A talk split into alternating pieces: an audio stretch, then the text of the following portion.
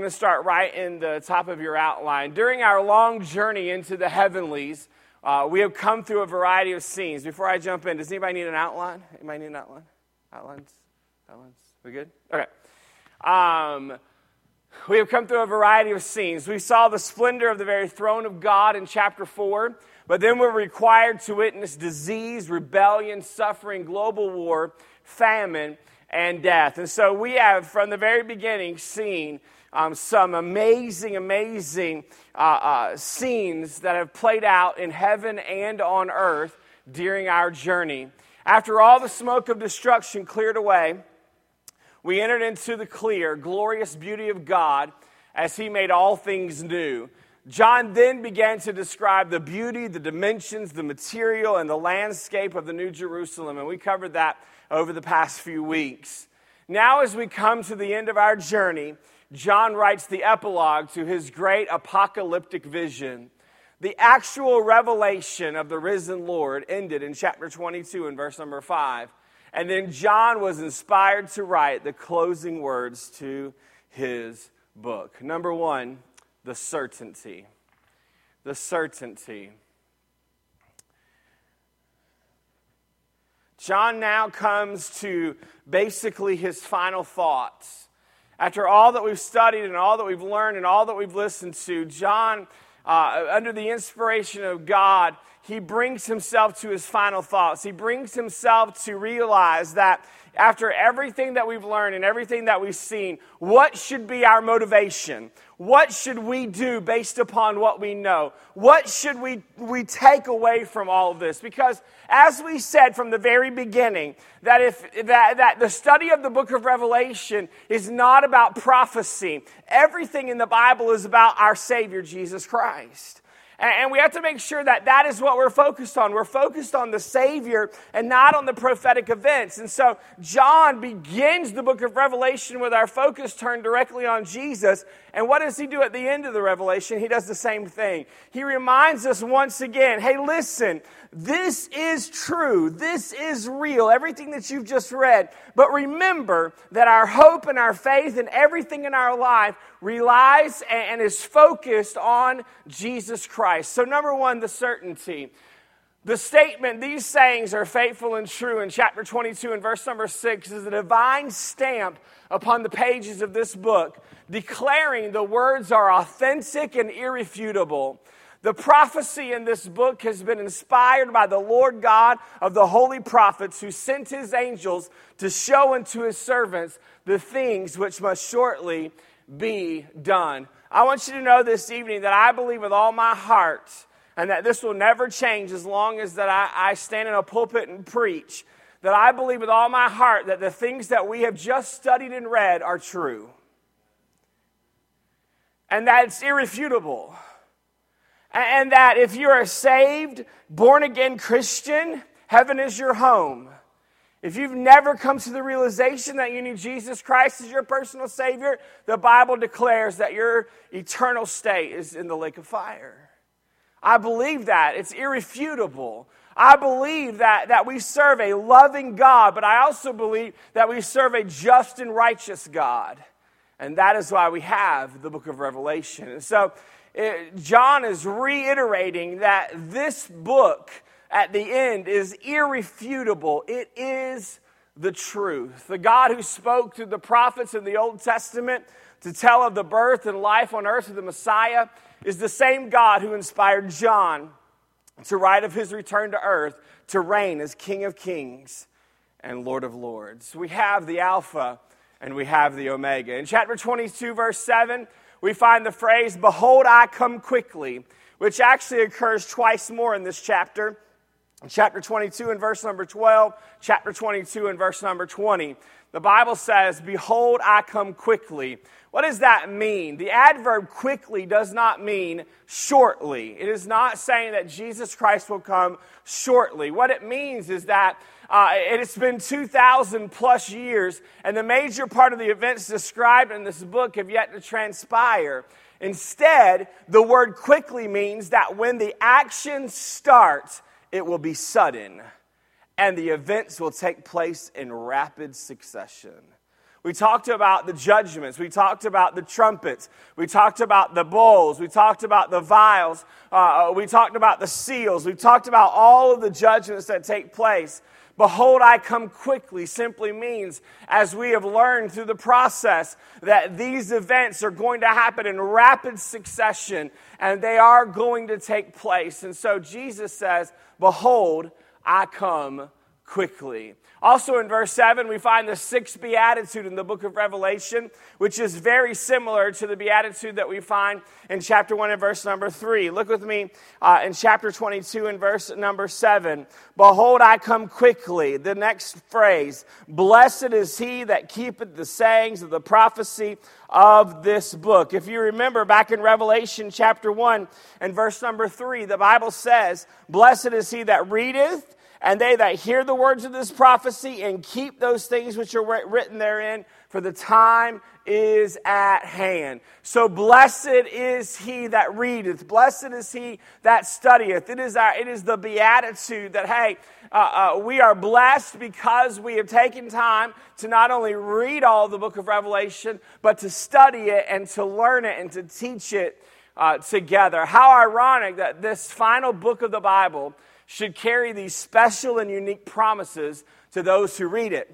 And yet, it is one of the most neglected books in all of the Bible. People are, as we talked about way back in September, they're, they're, they shy away from the book of Revelation because they feel like that, that there's so much detail that they don't understand or they, they can't come to the understanding of. Can I tell you that Jesus never said, Blessed is he that understandeth it all?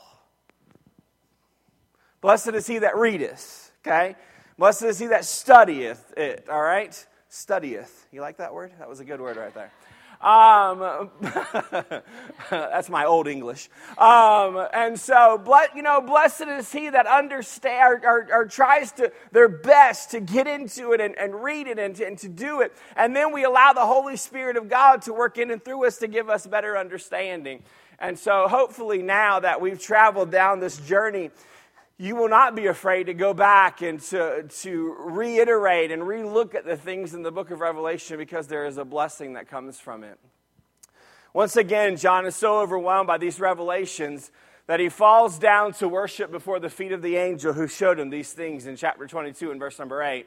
Of course, as has been done before, the angel tells him not to worship him, but rather to worship the Lord, because you are only ever supposed to worship the Lord. That's right. One of the greatest dangers we have as Christians is to worship something other than God Himself. The phrase worship God literally means worship God, and, and, and His name is singular, meaning God only. Worship God only. If I could, if I could transliterate that for you in the Greek, worship Jehovah only, meaning the only living God. And so we are to worship Him alone. Sometimes we are tempted to worship the Scriptures. Certainly, we should love the Bible, study the Bible, live by the Bible, but we should never worship the Bible. Uh, at other times, we may be tempted to worship pe- uh, uh, people God has used through the centuries, such as Moses, and such as Peter, and such as Joseph or Mary. Their lives should teach us and inspire us, but we should worship God only. We should worship God alone. John's revelation cannot be sealed because its contents are to be a special blessing to those who read it and because the time is at hand. Revelation chapter 22 and verse number 10. The conditions described in the letters to the seven churches in chapters 2 and 3 already existed. And believers need to be warned. It is only a matter of time until the events in chapter number 4 through chapter number 20 begin to rapidly transpire. The Bible says the reason that we need to be aware of the book of Revelation is because the time is at hand. The time is at hand. And I'm telling you, I know we've been some 2,000 years now uh, removed from the prophecies that have been revealed, but that goes to tell me that we're 2,000 years closer to the coming of Jesus Christ. And I believe with all my heart that, that more than ever, that the time is certainly at hand. What, what time is at hand, Pastor? The time is at hand that, first of all, we should make sure that we're ready for the time. We should make sure that, that we have uh, uh, accepted Jesus Christ as our personal Savior, that, that we understand that Jesus Christ went to the cross, He died, He was buried, He rose again, and He did all of that for me. But I have to take the initiative and I have to go the step and accept Him as my Savior. Uh, uh according to John chapter number three, it's a gift that He gives to us, and I have to be prepared because the time is at hand. Not only that, once I know that I'm saved and, I'm, and I, I, I have that assurance, then I should be serving. The Bible says we should always abound in the work of the Lord. Always abound in the work of the Lord. So we should be serving because the time is at hand.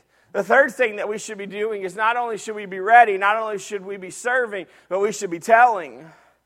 We should be telling those that need to hear that Jesus Christ is on his way back because the time is at hand. And I believe with all my heart that time is closer than it's ever been before. Another reason for not sealing the book is if it does not move people to change, then there is no message that will. The same applies to righteous people. Their reaction to this book should be to continue in righteous living. Also, there is a sense in which the present choice fixes our character forever.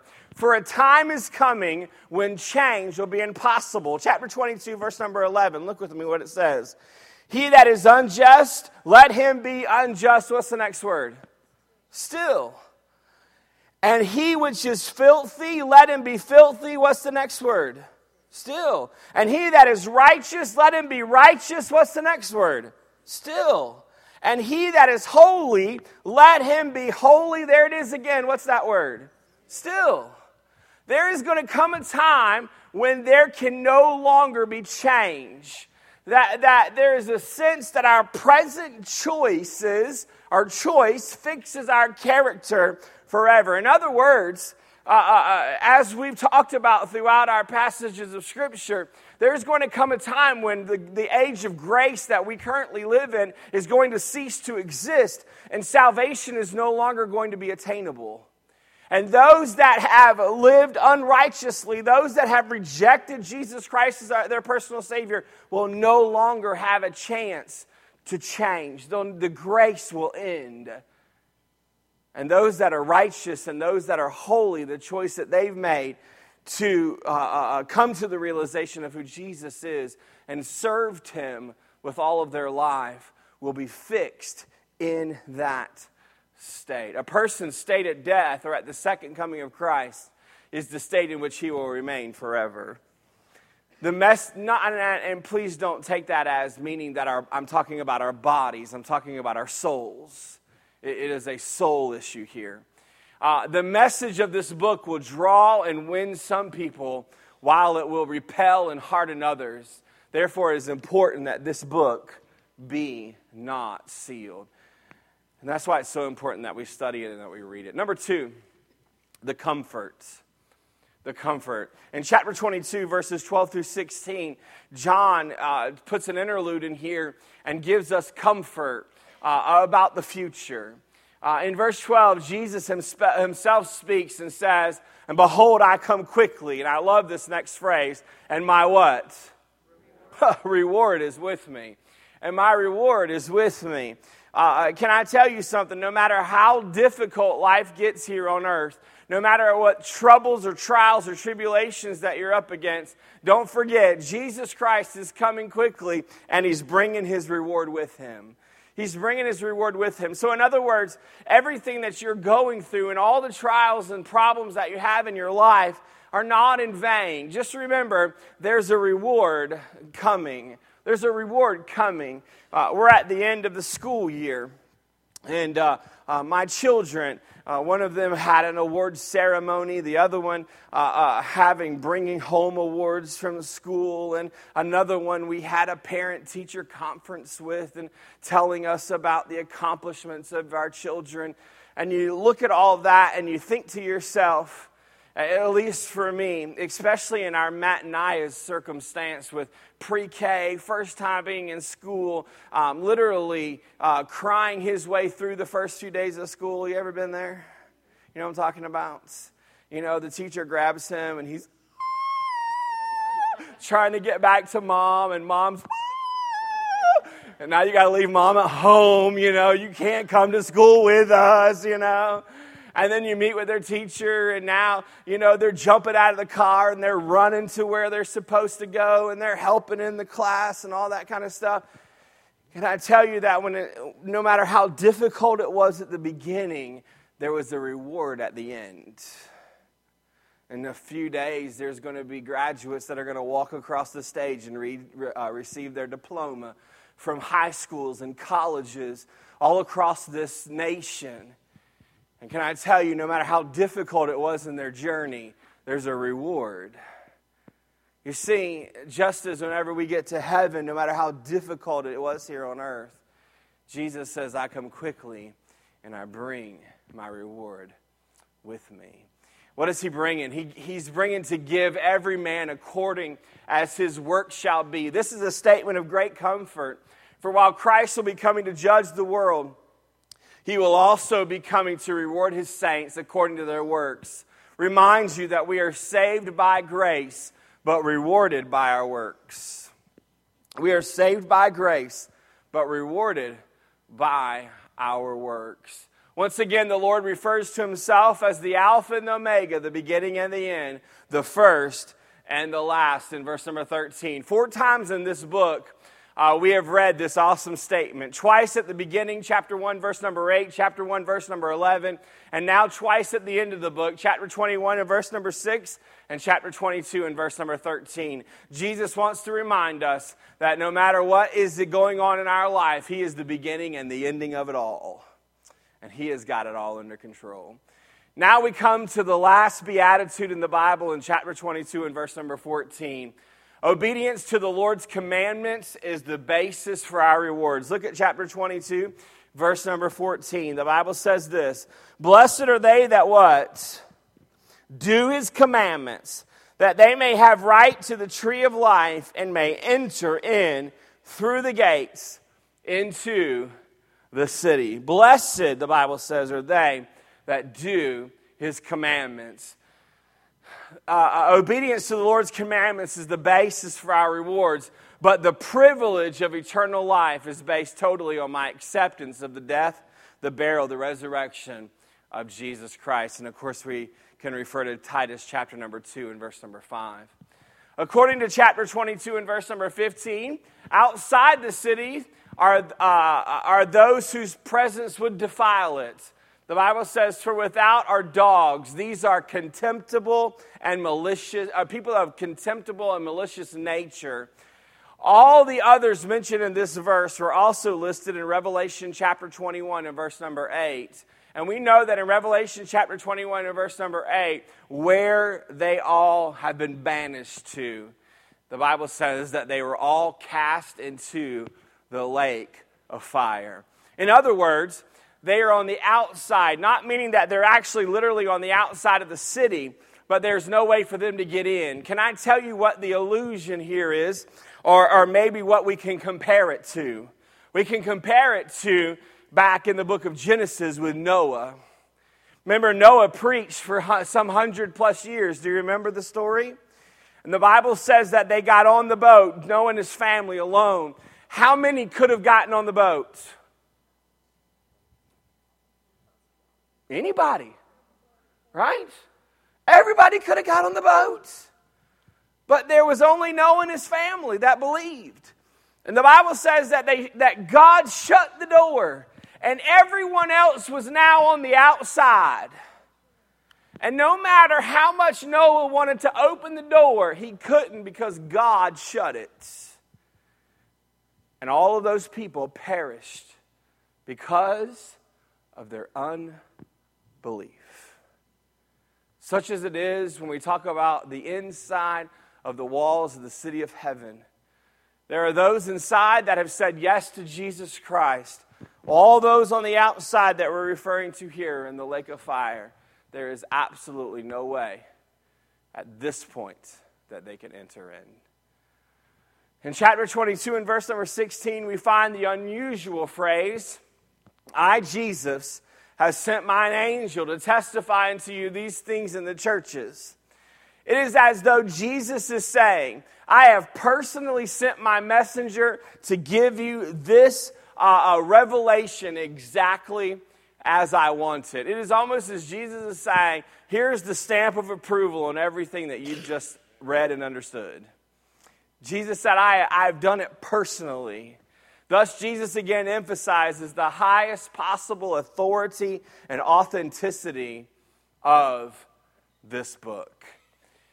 For comments on the phrase, the root and offspring of David in chapter 22 and verse number 16, I'm just going to appeal to you to go back and refer to our discussion in Revelation chapter 5 and verse number 5 because it is such a lengthy discussion. But you can go back and look at our notes um, on Revelation chapter 5 and verse number 5. Jesus also refers to himself in Revelation chapter 22 and verse number 16 as the bright and morning star. This title is not applied to Christ anywhere else in the New Testament.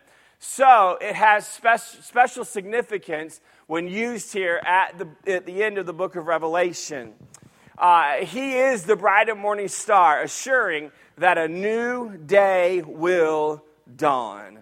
A new day will dawn. He is the bright and morning star. In other words, uh, all of these things that we have seen, all of these things that we have heard, how terrible it all is going to be. Don't worry, Jesus Christ is the bright and morning star. A new day will, in fact, dawn. Number three, and we'll be done the conclusion. The conclusion. This is chapter 22, verses 17 through 21. The conclusion of the book of Revelation contains the last evangelical appeal in the Bible. Verse 17, let's read it together. I think it's very important that we get it. Revelation chapter 22, verse number 17. And the Spirit and the bride say, What? Come. And let him that heareth say, Come. And let him that is athirst come. And whosoever will let him take of the water of life freely. I, am just, I'm telling you, um, as we've studied the book of Revelation, there has been a resounding fact. If you remember that through every one of the judgments, there came a time where Jesus or God stopped the judgments and initiated grace. Do you remember that? He stopped the judgments and initiated grace, even during the Great Tribulation. And, and, and all throughout it, we see Jesus Christ appealing or, or, or, making an appeal to people to say, hey, listen, just listen one more time and have the opportunity to say yes to me. And now we've read and we've studied all about the book of Revelation. And, and, and there's so much that could have been said in an epilogue format. But Jesus Christ wanted everyone to know, just stop for a moment, and he wanted to give everyone that read and understood everything that's going to take place one final chance, one final moment.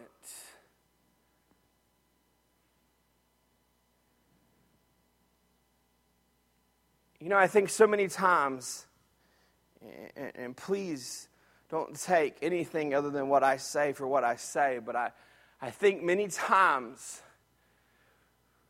as we have lived our Christian lives and we have, we have, uh, uh, we have moved from, from our salvation experience on in our lives, that the salvation that we understand and that we have just becomes a part of our everyday life and not something that really moves us anymore.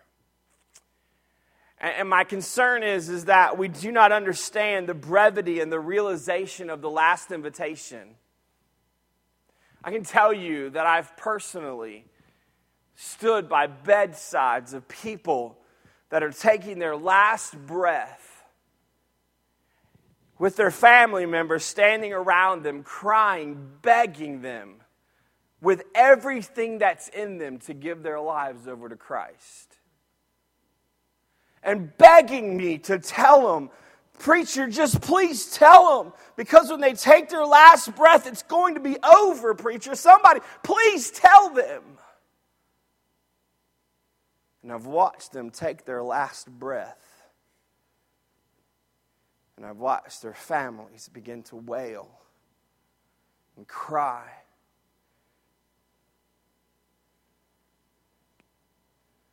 And they look at me and they say, Why wouldn't they take the last invitation? Listen, church, and I say this with all reality in mind.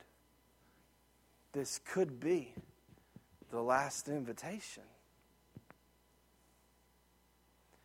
The Bible tells us that our life is but a vapor it appeareth for a little time and then vanisheth away.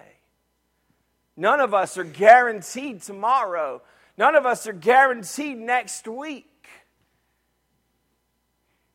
The Bible tells us that we should not put off tomorrow what we can do today. You see, this is the invitation. This is God pleading one last time for you to say, you know what?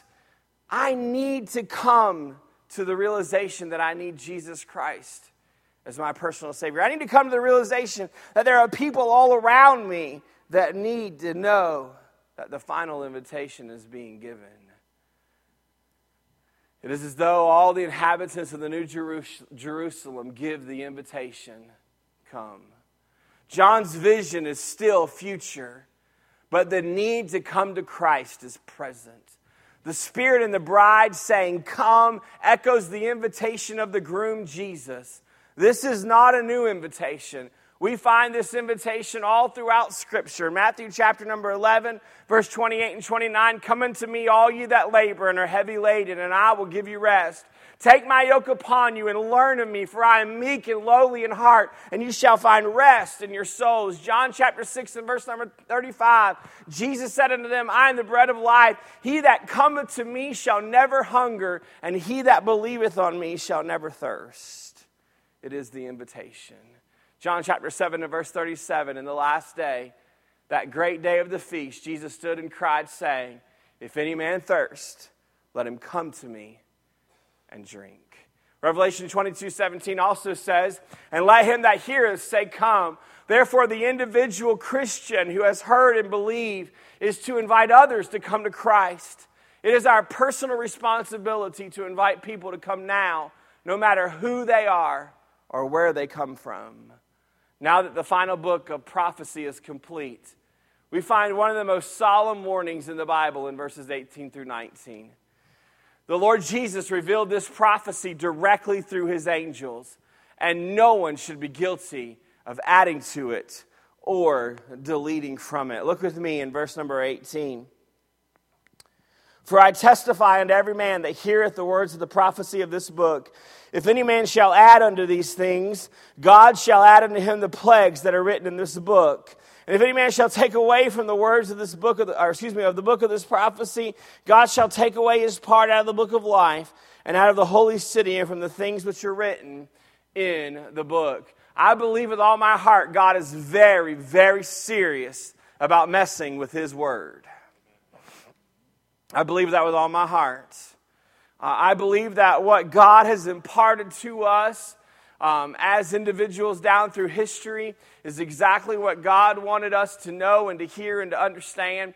And it is for us not to add to or to take away from. May I remind you that there is only one interpretation of the Word of God, but there are many, many applications.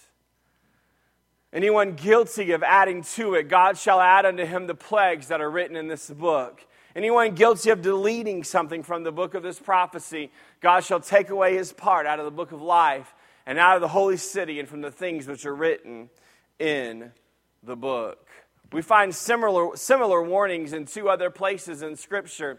In Deuteronomy chapter number 4 and verse number 2, the Bible says, You shall not add unto the word of God which I command you, neither shall you diminish aught from it, that you may keep the commandments of the Lord your God which I command you. He also says in Proverbs chapter 30, verses 5 through 6, Every word of God is pure. He is a shield unto them that put their trust in him. Add thou not unto his words, lest he reprove thee, and thou be found a liar. So Jesus and God are very, very specific about their word.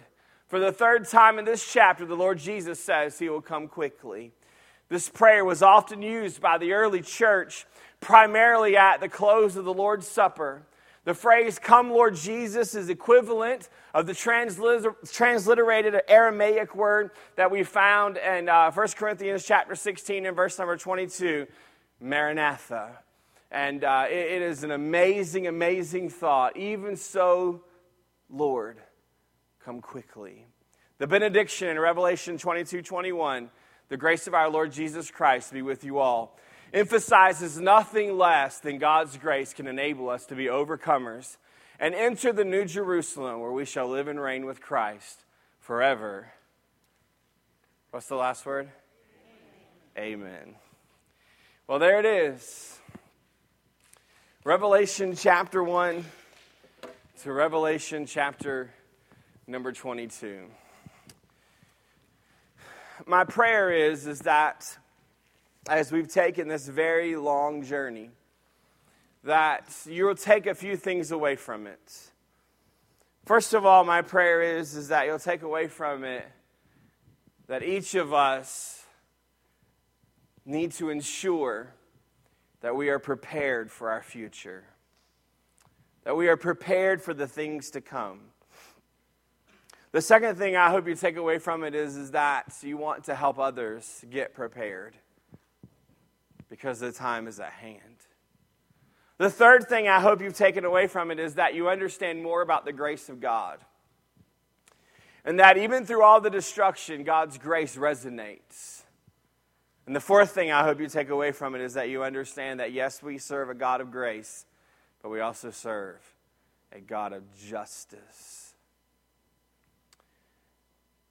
And then the last thing I hope you take away from it is realizing that in the end, there is victory in Jesus.